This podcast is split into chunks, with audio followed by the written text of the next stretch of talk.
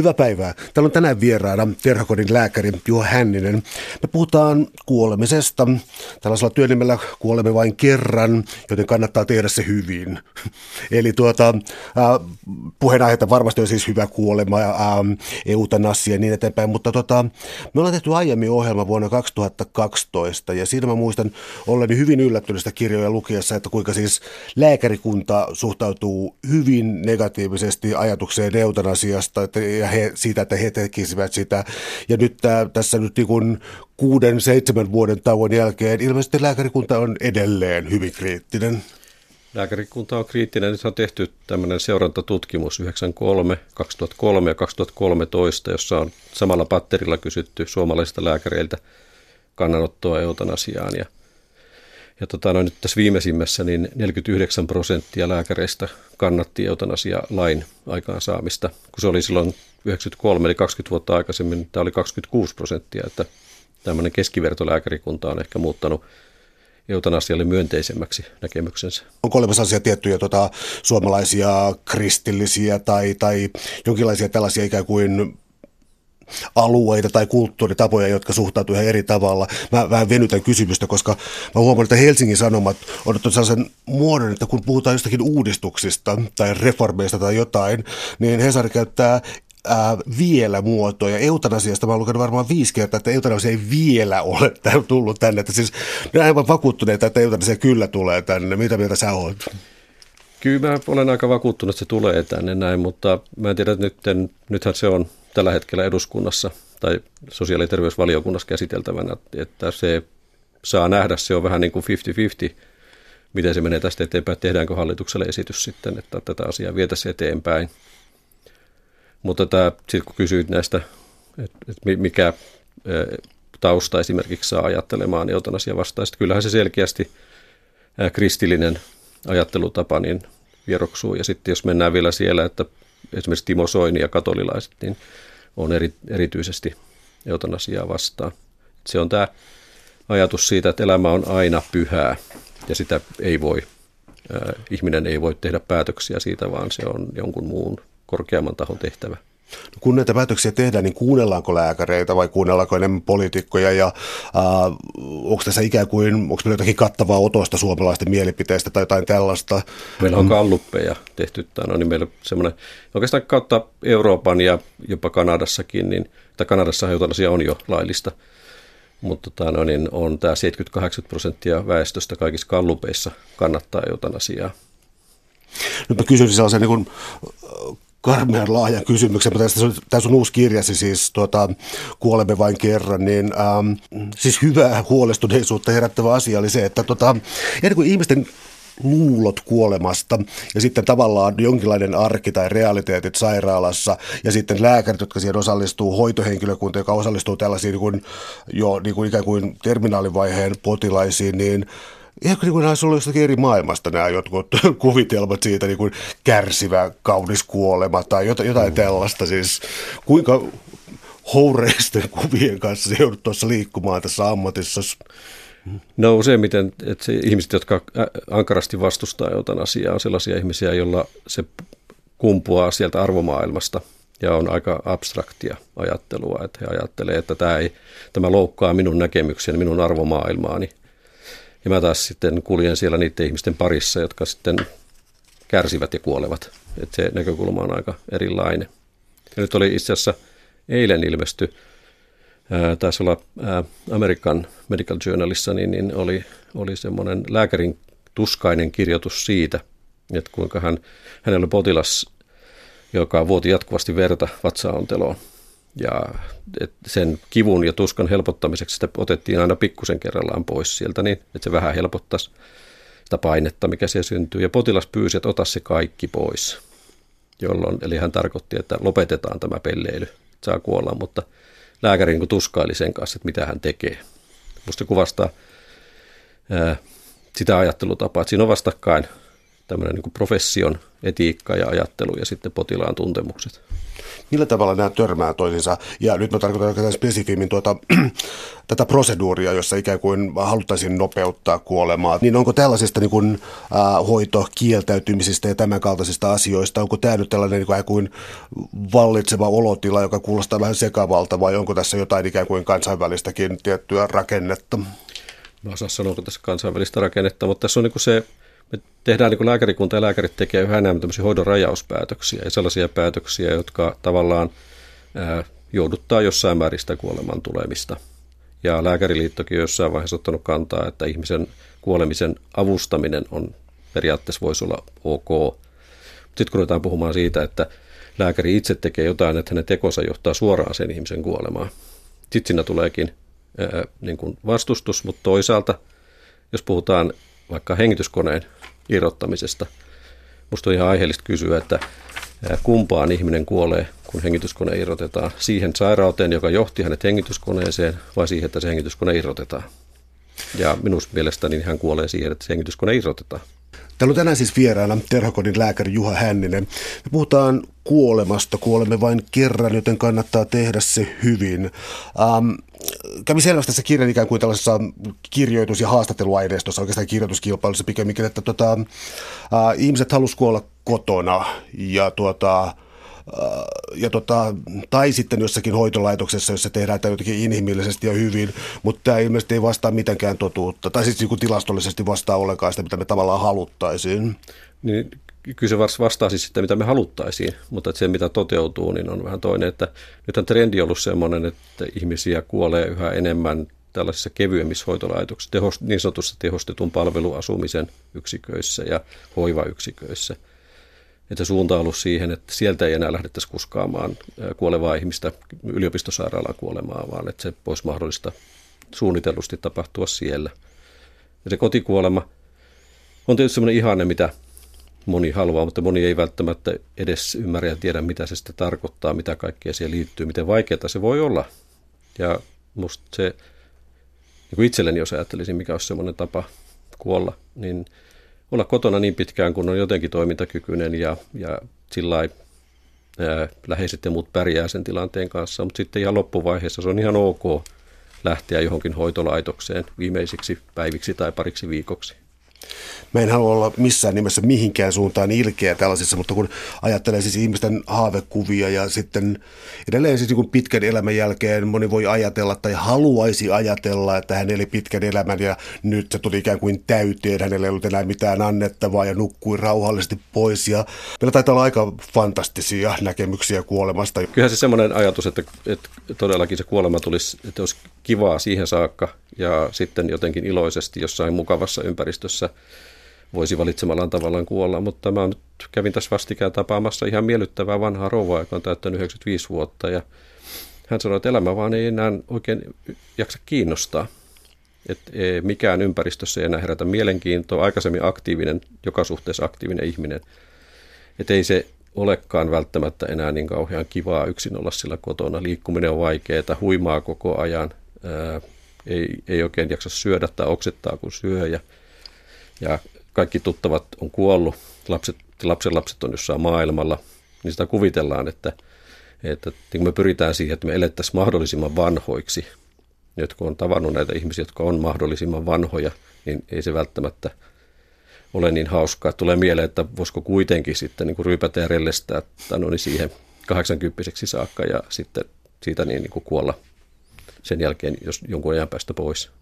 Entäs meidän väestörakenne? Siis kestääkö se millään tätä asiaa, että ihmiset elää yhä vanhemmaksi ja vanhemmaksi? Suuret ikäluokat, ää, aivan eri kokoisia kuin nykyään syntyneet ja syntyvät ikäluokat. Ja onko meillä nyt niin kuin pian sairaalat täynnä 95-vuotiaita ihmisiä niin kuin, ää, yleisemminkin? Ja niin kuin millä verotuspohjalla se tehdään? Onko tämä mahdoton yhtälö? No, on se aika mahdoton yhtälö, kun nyt uutisissa sanottiin, että että tota noin, niin syntyvyys on pienempää nyt kuin oliko 150 vuoteen ja sitten ikärakenne, se vanha ikäpyramidin huippu kasvaa koko ajan, niin vähän vaikea kuvitella, että, että jos meillä kapenee se alaosa ja levenee se yläosa, niin sehän mikä tahansa rakennelma, joka rakennetaan sillä tavalla, niin sortuu. Että ei se, ei se ole ihan mahdollinen. Miten sitten kuoleman määrittely, koska siis se on ainakin jonkin verran liikkunut historian aikana, en ole tässä siis mitenkään ekspertti, mutta siis sydämen pysähtyminen ja aivotoiminnan pysähtyminen on ainakin sellaisia, mitä tulee populaarikirjallisuudessa vastaan. Ää, onko tässä isojakin rajavetoja tehty viime vuosina? Suomessa 71 hyväksyttiin aivokuolema viralliseksi kuoleman, kuolemaksi. Ja esimerkiksi Ruotsi tuli vasta 20 vuotta myöhemmin, 90-luvulla vasta, niin siellä hyväksyttiin, että ihminen on kuollut, kun hän on aivokuollut. Ja tämä toisaalta perustuu siihenkin, että tietenkin ihminen on, siellä ei enää mitään mahdollisuutta aktiivin elämään, kun aivotoiminta on loppunut. Mutta vielä kun sydän sykkii ja keuhkot hengittää, niin silloin meillä on mahdollisuus siirtää elimiä. Meillä on mahdollisuus käyttää elimiä toisten ihmisten eli e-, elämän parantamiseksi. Täällä on tänään siis vieraana terhokodin lääkäri Juha Hänninen. Me puhutaan kuolemasta. Kuolemme vain kerran, joten kannattaa tehdä se hyvin.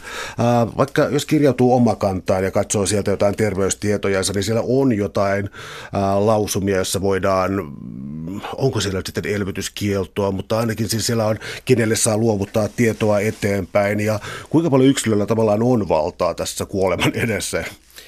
No, potilaslain mukaan ihmiset voi kieltäytyä hoidoista. Mitään ei voi itsellensä määrätä tai pyytää. Ja se on se useimmiten se väärinkäsitys, mikä ihmisillä on, että, että tänne mä voin sanoa, että jos siinä tilanteessa, kun ei ole toivoa paranemisesta, niin sydäntä ei saa uudelleen käynnistää tai minua ei saa kytkeä hengityskoneeseen. Mutta sen sijaan toisinpäin, että, että tämän, mulle pitää tehdä magneettitutkimusta, että, että tämän, niin pitää antaa tiettyjä hoitoja, niin se, semmoista oikeutta ihmisillä ei ole, että se on – lääkäreiden päätettävä asia. Esiin nousee aika usein sellainen, että Suomen tota, kipulääkitystä pidetään alhaisena, liian alhaisena, jotenkin vielä skandalöisinä.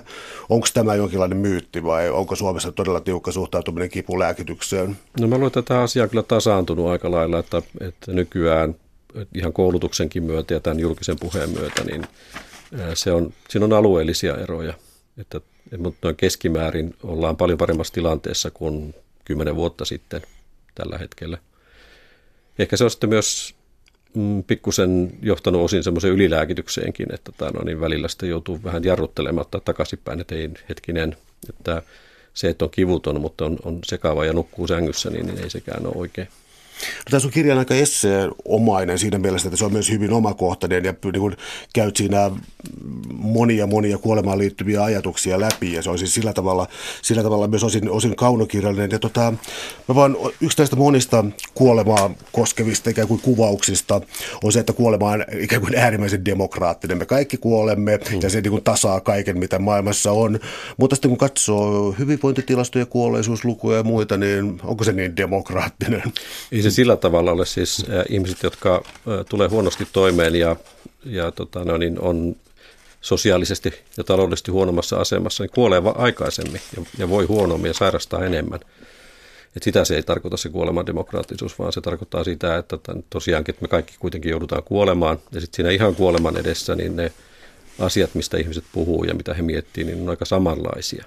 Et sitten tämä ikään kuin tämä sosiaaliluokka ja tämmöiset asiat, niin niiden merkitys on vähäisempää. Et mä olen hoitanut ihan, ihan tota noin, niin, no en mä nyt halua luokitella mitään ihmisluokkia, mutta tästä mahtavimmista heikoimpiin siltä väliltä.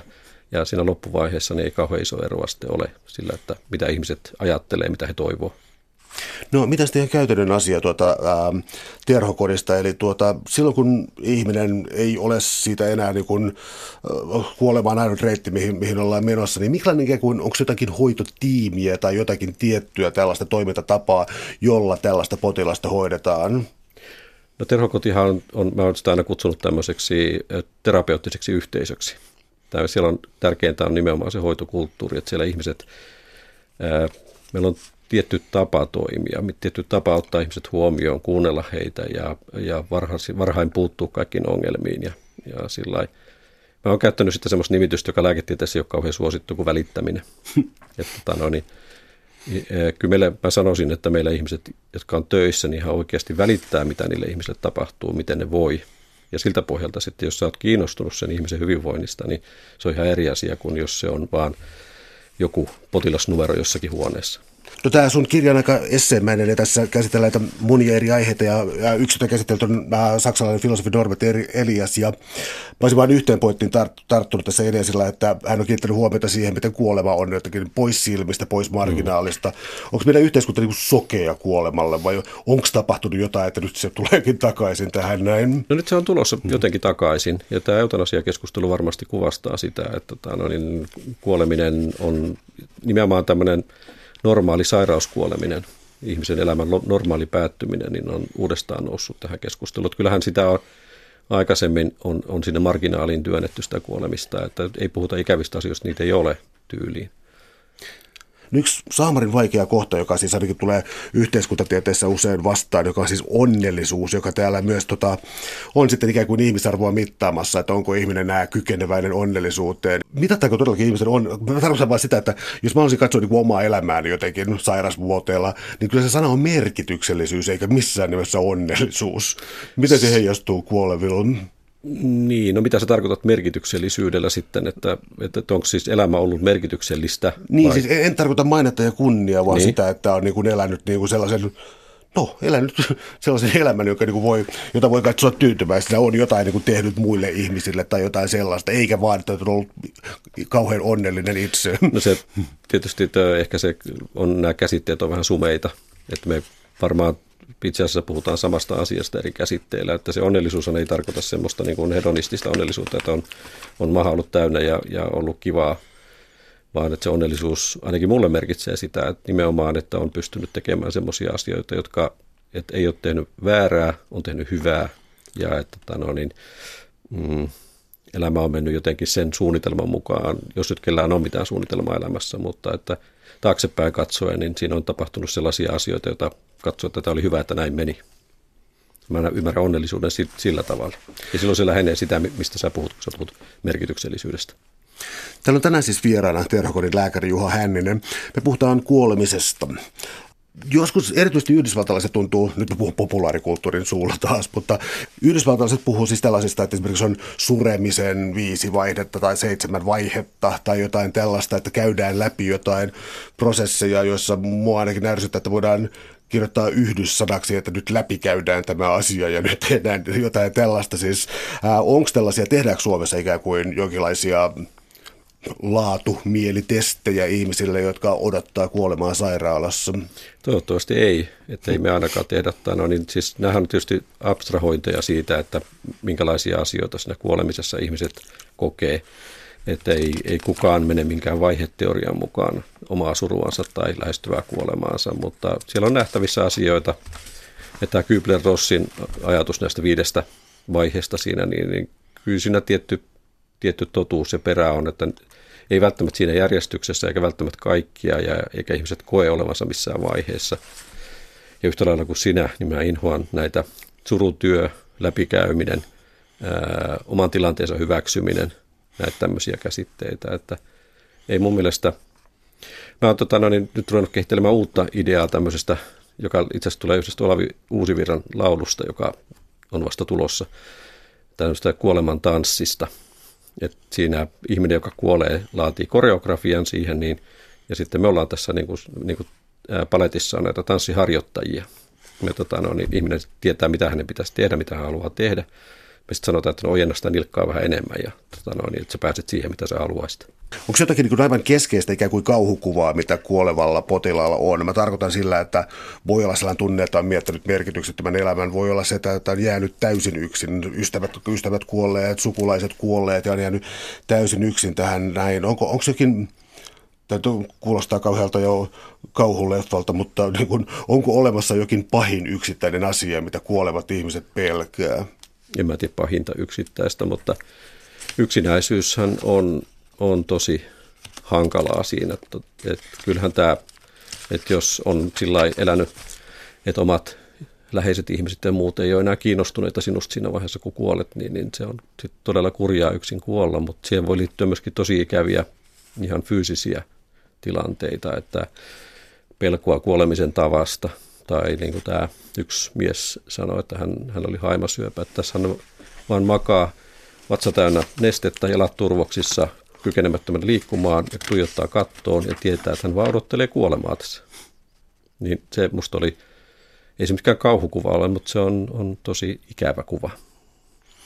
Ah, jos nyt ymmärsin tästä raportista, mitä, mikä tässä niin näkyy mun muistiinpanoissa, niin tässä sanotaan, että, että siis nyt mä en ole ihan varma ajankohdasta, mutta siis siinä katsottiin, että Suomi ei toteuta niitä suosituksia, joita EU ja WHO, siis YK WHO, ovat asettaneet inhimillisen kuoleman ja kärsimyksen tievityksen suhteen.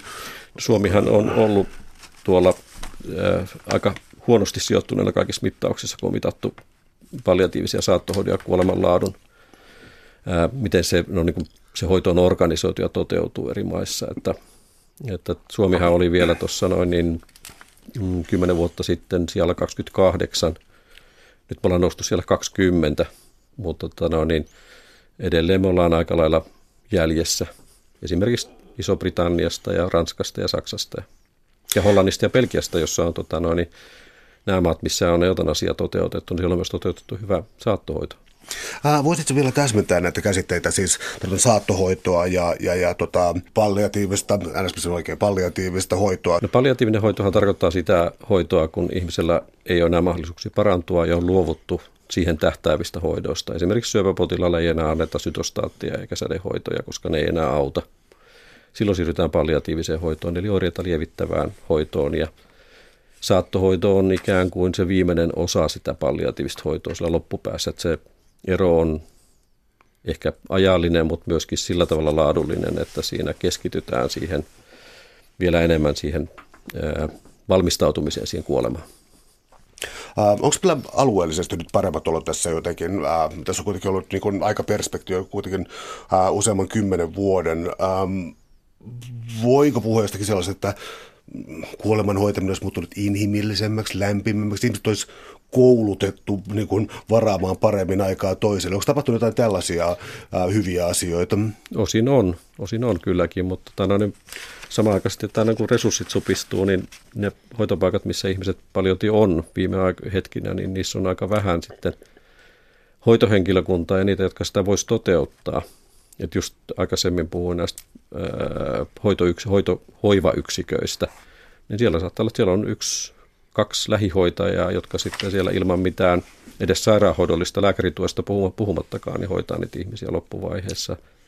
Niin se saattaa olla hyvin ongelmallista noin lievästi sanottuna. Entä sitten sellainen hurjan voimakas suomalainen sana kuin kärsimys, siis ää, potilaiden kärsimys, ja se tulee tässä sulla esiin tässä tota, saattohoidon yhteydessä siis sitä, että, niin kun, että käsite on väärin ymmärretty, että siis se ää, ää, ei ikään kuin ymmärrä siis kärsimyksen syvyyttä ja tuskaa, vaan siis se on jotenkin ikään kuin paloteltu jollekin hoitohenkilökunnalle. Onko mä ottanut tässä nyt vähän liian irrallisen osion vai joku tämä? Juuri noin, juuri noin. Ajattelen sitä, että, tota, no niin, että keskitytään juuri palottelemaan semmoisiin hoidettaviin pieniin osiin, esimerkiksi kipuun ja tällaisiin, että musta tämä kärsimysteorian suuri guru Erik Kassel kirjoitti jo 90-luvulla siitä, niin että ihmiset, jotka ei ymmärrä sitä, että että tämä kuolemaan liittyvä kärsimys, niin se on tämmöistä totaalista luopumista kaikesta. Ja tämän, puhuttiin merkityksellisyydestä, niin kaiken sen merkityksen päättymistä. Ja, ja, ja se on niin, kuin niin monimuotoinen, että jos me ruvetaan, me voidaan ihan hyvin, me osataan ihan hyvin jo kipua hoitaa, jos halutaan, mutta tota, no, niin se on paljon vaikeampaa sitten. Tämä on niin koko ihmisyyteen liittyvä kysymys, että tämä ihminen joutuu luopumaan kaikesta ja ja siinä on tämä perhedynamiikka ja mitä kaikkea siinä onkaan, niin, niin, niin kärsimys kuvaa kaikkea sitä. No tämä tietysti niin kuin, en tarkoita mitään niin kuin tyhjentävää luettelua tai mitään sellaista, mutta yhdessä vaiheessa kirjaa otit esiin niin kuin suunnilleen 35-vuotiaaksi tulevat, nyt suunnilleen pitää itseänsä kuolemattomina ja niin eteenpäin. Nämä on tietysti niin kuin aina tällaiset taulukot tällaisia, mutta onko olemassa jotakin niin kuin, ikään kuin vaiheita, joka kautta ää, elä, tota, kuoleman pelko tunkeutuu todella ihmiseen?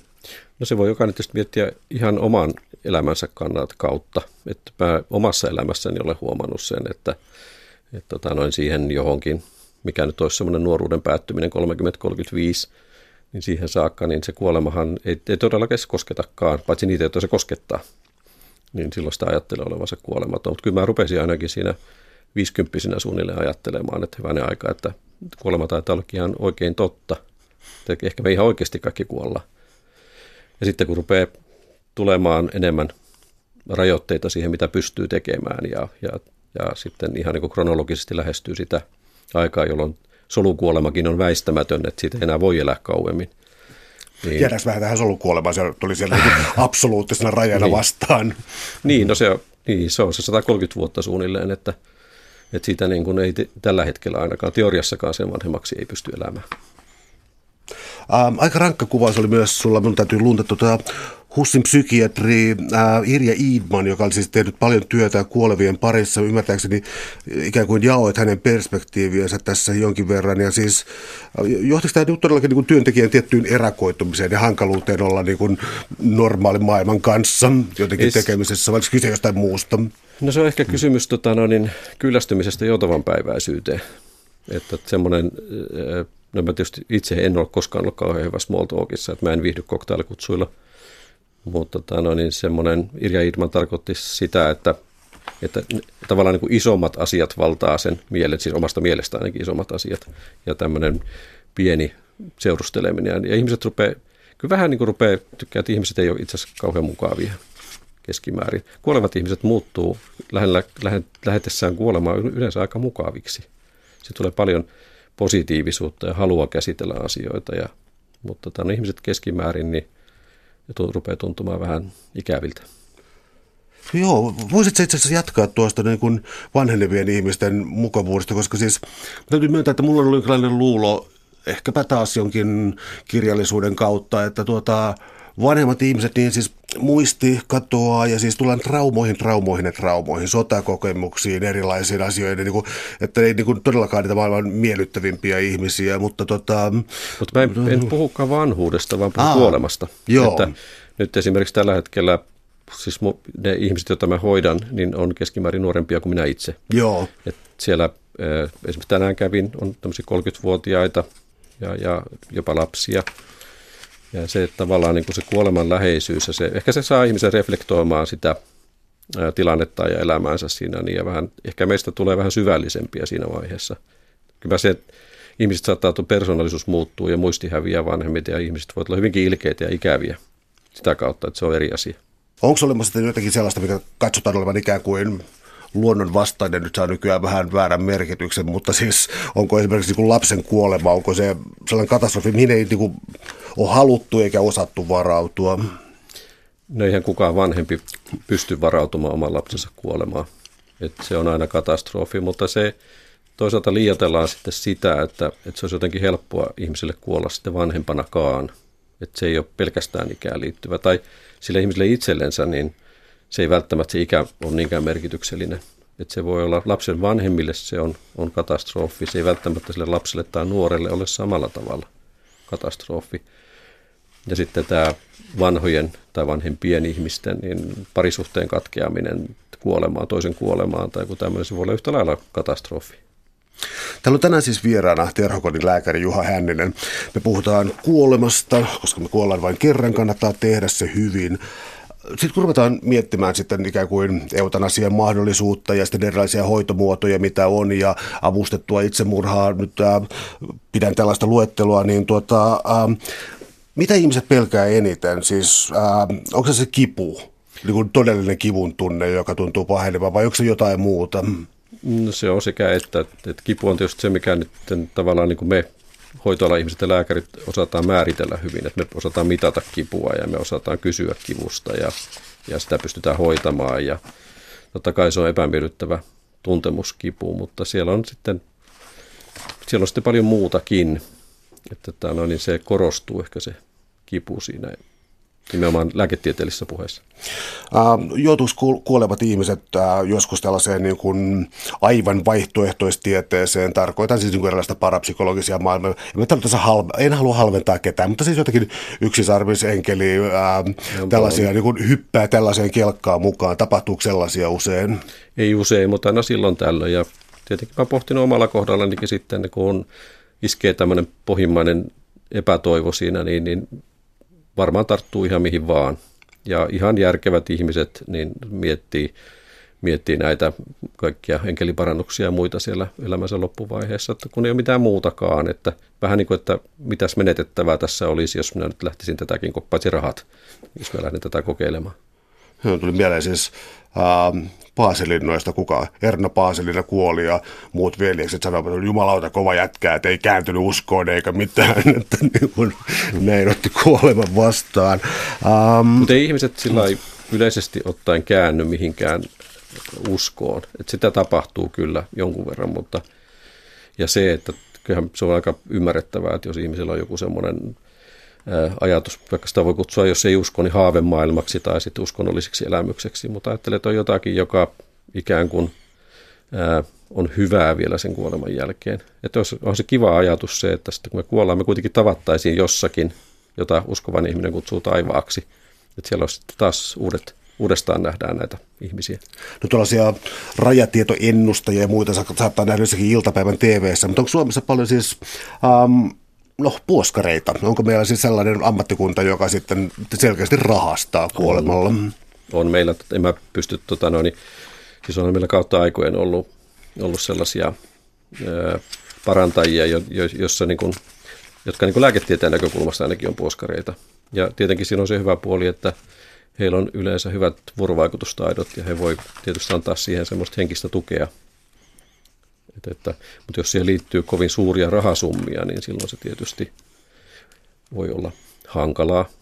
Mutta kyllähän sitä toisaalta niin kuin annetaan, annetaan myöskin syövän hoitoja, jotka ei välttämättä ole, ole potilaan edun mukaisia.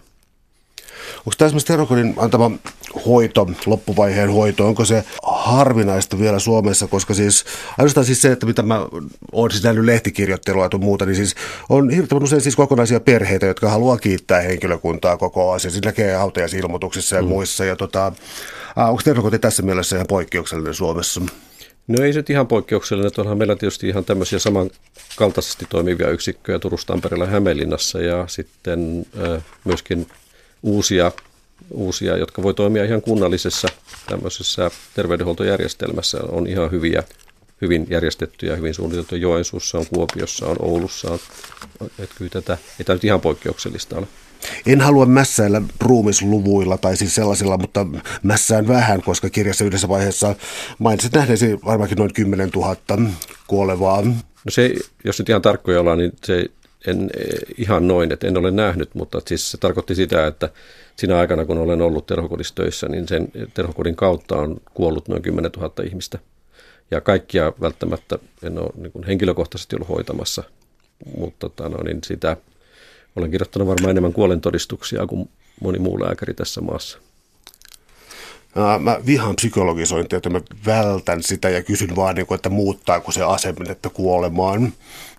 Mm, muuttaahan se monella tavalla ja moneen suuntaan, että se ei ole mitenkään yksioikosta, että nyt kun on, että siihen turtus ja tottus, siis siihen tottuu, että se ei ole enää mikään kauhea järkytys se, että jos joku kuolee, siis hoidossa olevista ihmisistä joku kuolee, niin, niin, niin se, on, se kuuluu, ikään kuin kuuluu asiaan. Ja se riippuu, mikä se suhde siihen ihmiseen on ollut. No, niin, että mäkin, vaikka olen lääkäri, niin suhtaudun hoidettaviin ihmisiin eri tavalla erilaisina ihmisinä – että et joidenkin kuolema koskettaa enemmän kuin toisten. Ja sitten mä ajattelin, että siinä vaiheessa, kun se rupeaa tuntumaan, että tämä on tätä yhtä samaa puuroa, tämä näitä ihmisiä kuolee ja, ja tulee uusia ja kuolee taas, niin, niin sitten on syytä jäädä eläkkeelle ja lopettaa tämä homma. Tuollaisessa uskonnollis-konservatiivisessa ajattelussa usein korostetaan sitä, että ihminen ei voi ottaa Jumalan paikkaa ja katsotaan sillä tavalla, että ihminen on niin venyttänyt vähän rajoja liikaa, mitä ihminen saisi tehdä ja siksi juuri erilaiset niin hengissä pitämislaitteet eivät ole kovinkaan suosittuja. Siis, äh, siis tällainen niin jo Frankensteinin hirviö 1800-luvulla saakka siis mennään siinä, että ihminen ottaa luojan paikan ja tekee jotakin keinotekoista, joka ei kuulu luonnolliseen elämään. Onko tämä nykyinen konservatiivinen argumentti?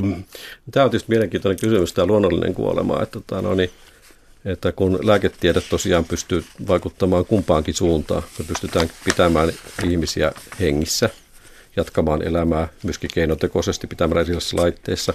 Ja se tuntuu, että se on ihan ok. Ikään kuin tämä Jumalalta otettu tehtävä on ihan ok. Mutta sitten se, että tämän, jos ihminen haluaa kuolla ja me ruvetaan miettimään näitä eutanasia itsemurhakysymyksiä, sitten että niin päin se ei enää olekaan ok. Että aika harva ihminen nykyään kuolee niin sanotun luonnollisen kuoleman. Kyllähän siellä lääketiede puuttuu monin eri tavoin niin koko ajan.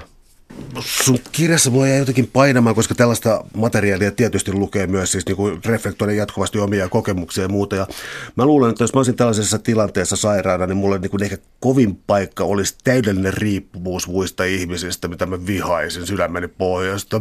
Onko se yleinen viha? On, mutta sekin muuttuu sitten, kun ihminen sairastuu ja pikkuhiljaa saa, joutuu käyttämään enemmän ja saamaan sitä apua. No, niin se mm, ihmisen elämänhalu on kauhean vahva.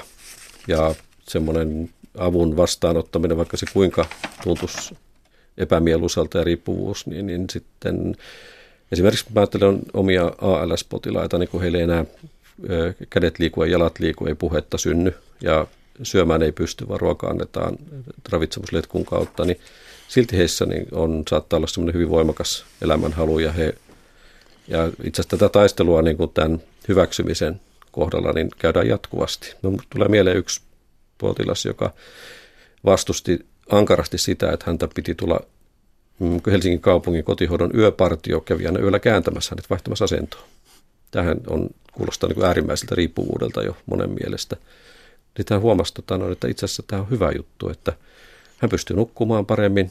Hän odottaa, että se tulee se ryhmä sinne ja kääntää hänet. Sitten hän nukkuu sen loppuyön ja sitten aamulla tulee taas hoito ja nostaa hänet pyörätuoliin istumaan ja sitten hän elää sitä elämäänsä, että, että se riippuvuus kuulostaa pahalta, mutta se voi olla myöskin tämmöistä avun vastaanottamista, joka on hyvä asia. Täällä on tänään siis vieraana terhokodin lääkäri Juha Hänninen. Puhutaan kuolemasta, koska kuolemme vain kerran, kannattaa tehdä se hyvin. Sä mainitsit tuossa aiemmassa vastauksessa tuossa kymmenisen minuuttia sitten, että Suomi oli jäljessä muista Pohjoismaista ja mainitsit muitakin maita siinä. Ja tota, joskus nähnyt jotakin iltalehtiä niin kuin lööppejä siitä, että jossakin Sveitsissä esimerkiksi, ja Hollanti taitaa olla toinen Sveitsi, että sieltä tehtäisiin joku liukuhihnaalla muiden maiden alueille tuota, avustettuja itsemurhia. Murhia. Onko tämä, pitäisi tämä paikkaansa? No ei se ihan mitään liukuhihnaa. Siis Sveitsissähän on mahdollisuus avustettu itsemurhaa ja he ottaa vastaan myöskin sinne muualta maailmasta tulevia, tulevia ihmisiä, jotka haluaa kuolla. Että näissä maissa, missä eutanasia voidaan, missä eutanasia voidaan toteuttaa, niin siellähän ei toteuteta sitä muuta kuin oman maan kansalaisille, jotka on hoitosuhteessa sinne omiin lääkäreihin. Tapahtuuko kamalasti sitten ikään kuin pitkällä kuolinvuoteella sitten terrokodissa esimerkiksi sitä, että sukulaiset on täysin eri mieltä, mitä tulisi tehdä? Tota, se kuulostaa hirvittävän inhottavalta tilanteelta, mutta onko tällaista niin kuin eripuraisuutta, joka jotenkin jopa häiritsee lääkärin työtä? No siinä välttämättä ole eripuraisuutta, mutta että semmoista on sitä aina silloin tällöin, että, että ihmisillä läheisillä on ihan eri näkemys siitä, miten tämä tilanne pitäisi hoitaa kuin potilaalle itsellään. Tai sitten siellä on, on perheellä ja lääkärillä voi olla erilainen näkemys siitä, että miten tämä tilanne pitäisi hoitaa. Että, että on, voi, tai on monesti, tai sanotaan, että on toisinaan vaikea ihmisille hyväksyä sitä, että ainoa mitä mä voin tässä tehdä, niin odottaa, että tämä mun läheiseni kuolee. Ei ole mitään keinoa poistaa tätä sairautta ja kääntää tätä toiseksi tätä koko tilannetta, niin se on varsin ymmärrettävää, että se, sen hyväksyminen voi olla vaikeaa. Mä yritän repiä tästä tällaisen perusfilosofisen kysymyksen, koska sun kirjan taka-ajatuksena kuitenkin on esimerkiksi tota, ää, epikurolaisuus, ikään kuin se hyvän maksimointi ja kivun, kivun välttäminen. Ja saanko mä arvata, sä et sitä mieltä, että onnen maksimointi on avain elämän loppuun saakka. Nyt tullaan takaisin siihen kysymykseen, mitä pohdittiin aikaisemmin, että mitä tarkoittaa onnen maksimointi. Että, että, että, että, että niin, ää, Siis semmoinen, tavallaan ihmiset ajattelee, pyrkii semmoisiin asioihin maksimoimaan semmoisia onnen piirteitä, jotka ei ole mahdollisia. E, että tänne haetaan semmoisia ratkaisuja, jotka olisi kivoja, mutta jotka ei enää onnistu. Että kyllä se, kyllä mä, niin kuin tämä kirjan nimi on, että tämä on kuolemme vain kerran ja, ja että se, että, että koska meillä ei ole tullut toista chanssia siihen, niin, niin tehdään siitä sitten mahdollisimman hyvä. Niin tarkoittaa nimenomaan sitä, että siinä vaiheessa – Mm, kun ei puhuta vaikka syöpäpotilaasta, että kun syövän hoidot ei enää mahdollisuuksia, niin sitten otetaan uusi suunta ja haetaan siitä se paras mahdollinen, että se puhutaan oirenmukaisen tai saattohoidon, että miten siitä saisi mahdollisimman mukavaa, merkityksellistä ja tota, helppoa. Entä historian painolasti, koska siis Natsi-Saksassa oli mitä kummallisimpia, hirvittävimpiä lääketieteellisiä kokeita ja sitten ihan silkkaa tuhoamista. Mutta esimerkiksi monen yllätykseksi Ruotsissa oli vaikka minkälaisia sterilointilakeja niin kuin hyvinkin myöhään, mm. uh, yllättävän myöhään. Eli tota, onko tämä historian painolasti todellakin näin lähellä? onhan se, eihän sitä kauhean kauaa, kun Suomessakin homoseksuaalisuus oli rikos. Ja, ja, ja, hoitomuodot oli, mitä, nyky, mitä aikaisemmin käytettiin hoitona, niin nykyään nähtäisiin lähinnä kidutuksena ja rangaistuksena. Että, tota, no, niin kyllähän niin kuin psyykkisiä ongelmia hoidettiin leikkaamalla, tekemällä lobotomioita ja, ja, ja monenlaista. Kyllä se, ei sitä kauhean kauan ole, kun meidän käytännöt ja periaatteet on ollut ihan erilaisia kuin on nyt. Ja toisaalta ne muuttuu tietysti koko ajan. Nyt kun puhutaan nyt vaikka taas tästä eutanasiasta, niin, niin, niin me ollaan niin nyt puhumassa erilaisissa tilanteissa, erilaisissa arvomaailmassa, erilaisissa lääketieteellisistä tilanteista siitä, kun esimerkiksi vaikka 60-luvulla. Sä oot nimennyt ton kirjan yhden alaotsikon nimeksi Kuinka puhua kuolemasta, ja tämä on sellainen, joka jättää miettimään, koska luulen, että moni ihminen haluaisi tietää, mikä olisi luonteva tapa puhua kuolemasta kuolevalle tai jotakin. En osaisi antaa yhtään ää, tota, opastusta, mutta lääkärinä auttaa, mitä voisi tällaisessa tehdä. Mä oon, mä oon pitänyt kandikoulutuksia lääkäreille esimerkiksi, niin se keskeinen asia on ollut se, että siis mikä on tietysti aika naivia itsestään selvää, niin olla luonnollinen. Jos yrittää jotakin semmoista, mitä ei ole, niin siitä tulee vähän niin kuin tämä Jetro Ruustetin onnenpyörä, että tota noin, se on aika kamalaa katseltavaa ja kuunneltavaa.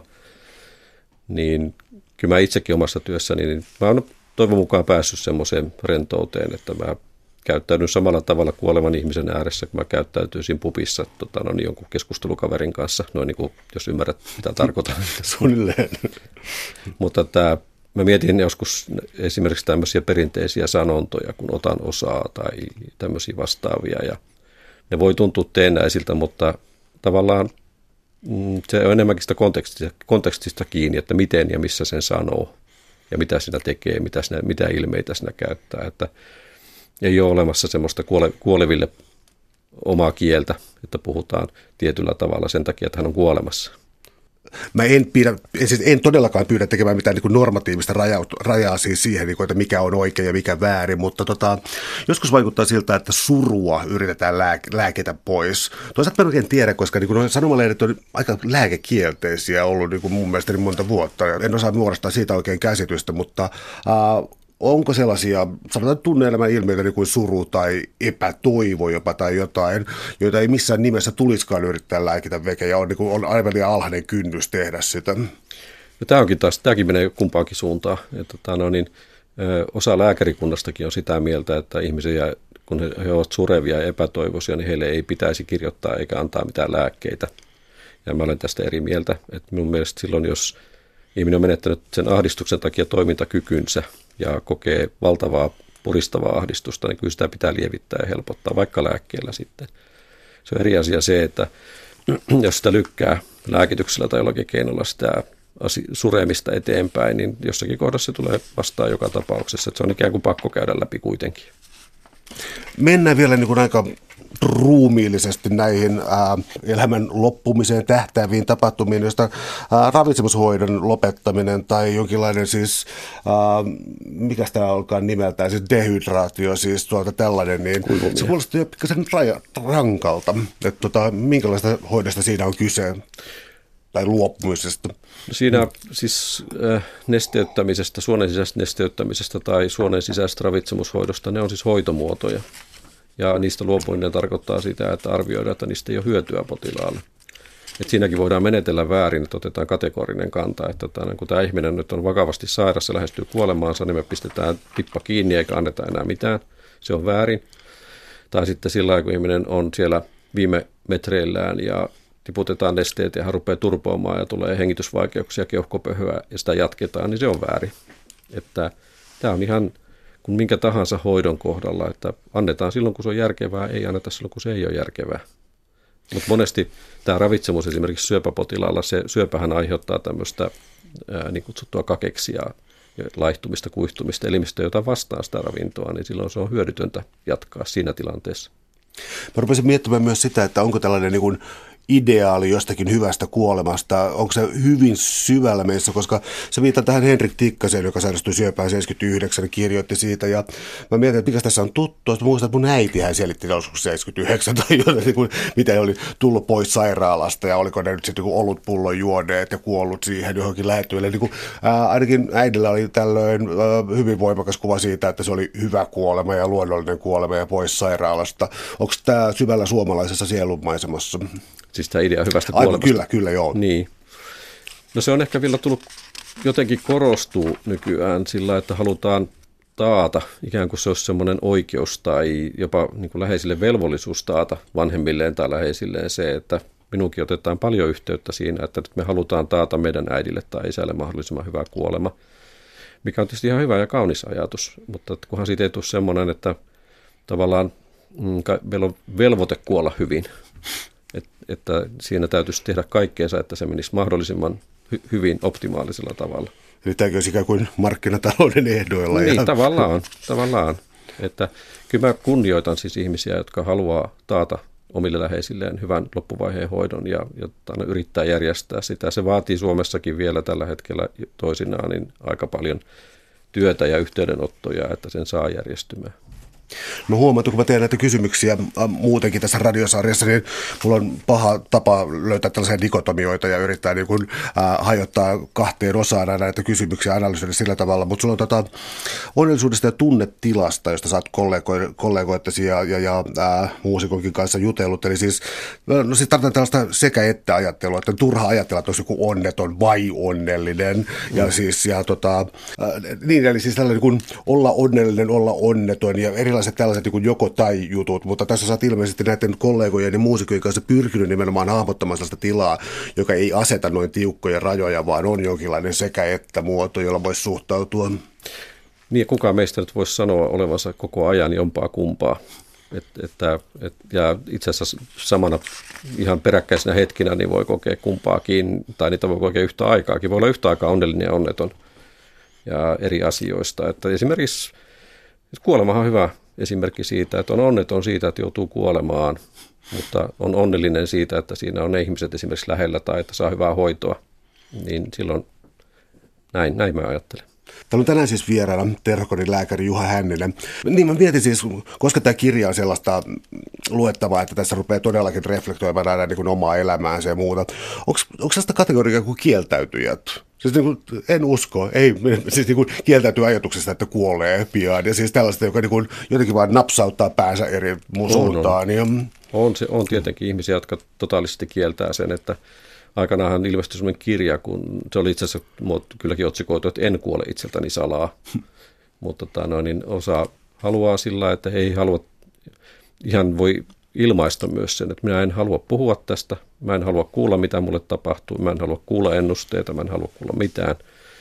Ja, ja että kuolen mieluummin sillä tyytyväisenä tässä eläen tätä päivää, tätä hetkeä, miettimättä sen kummemmista kuolemista. Ja se on ihan ok, yksi hyvä tapa sekin, että ei minusta meidän, se voi, musta se on parempi, jos pystyy jotenkin reflektoimaan sitä omaa kuolemistansa ja ajattelemaan ja valmistautumaan siihen, mutta ei se ole välttämätöntä, että että kieltämällä kaiken, niin voi tavallaan niin kuin mennä salaa hautaan. Voiko olla sellaisia tapauksia, tota, siis koska jotkut potilaat toivoo siis avustettua itsemurhaa, niin tota, korostan sanaa avustettua, ää, tarkoittaa niin olisivatko he kykeneviä fyysisesti itse itsemurhaa tekemään vai ollaanko siinä vaiheessa täysin jotenkin liikkumiskyvyttömiä ja muita. Tarkoitan, että onko itsemurha alttiita potilaita, jotka tietää kuolevansa ja hyppää vaikka parvekkeelta alas tai jotain. Tapahtuuko sitä paljon vai halutaanko pikemminkin sitä, että on turvallinen olo ympärillä ja sitten haluaisi, että joku avustaa siinä? Kyllähän se luo turvallisuutta tietysti, että siinä on ihmisiä ympärillä ja itsemurhan tekeminen kuolevilla ihmisilläkin, niin se ei ole, tai se ei ole yleistä, että pikemminkin harvinaista. Että, ja se riippuu, eri ihmiset tekee sen päätöksen hyvin erilaisissa vaiheissa, että yksi potilaistani päätti tehdä itsemurhan siinä vaiheessa, kun häneltä hävisi puhe- ja nielemiskyky. Että hän pystyi kävelemään vielä ja liikkumaan, mutta hänellä ei ollut kommunikaatiomahdollisuuksia eikä hän pystynyt nauttimaan niistä asioista, mitkä hänelle oli merkityksellisiä, niin hän päätti, että se olisi tässä – näin, näin sitten kävi. No mun täytyy tässä vuoden 2018 kunniaksi kysyä, että tota, ää, en, en vaadi poliitikko vastausta tähän näin, mutta tota, sote-uudistus ja sitten kuolema ja tällaiset niin kuin, ää, ikään kuin hyvän hoidon paikat, mitä voi olla olemassa. Onko tässä mitään niin kuin hyvää näkymissä, että tuo, tuolla tavalla voitaisiin organisoida terveyspalveluja vai oletko yhtä myrtynyt kuin moni muu tästä nykyisestä sote-mallista? Kyllä mä tässä suhteessa olen samaa mieltä Elina Lepomäen kanssa, että tota, noin, tämä on hyvin ongelmallinen tämä sote-esitys nyt. Ja, ja tota, noin, niin nyt kun sitä ollaan siirtämässä osittain vapaille yksityisille markkinoille myöskin tätä loppuvaiheen hoitamista, niin pelkään, että siihen voi sisältyä isoja ongelmia. Ja tämmöiset, mä en tiedä miten käy esimerkiksi terhokodin tapaisille yksiköille sitten tota, no, niin siinä tilanteessa, että sehän on täysin avoin kysymys. Ja se ei ole mikään voucher-setelin päässä tai missään sellaisessa ei, erikois... Ei tiedä, ei tiedä miten tämä menee. Että no, niin epävarmuus on tässä on tietysti se suurin tekijä, että miten nämä asiat tullaan jatkossa hoitamaan, mutta että en ole mitenkään innokkaasti tämän nykymallisen soten kannalla. Suuret kiitokset keskustelusta Juha Hänninen, oli ilo. Kiitos niin minustakin.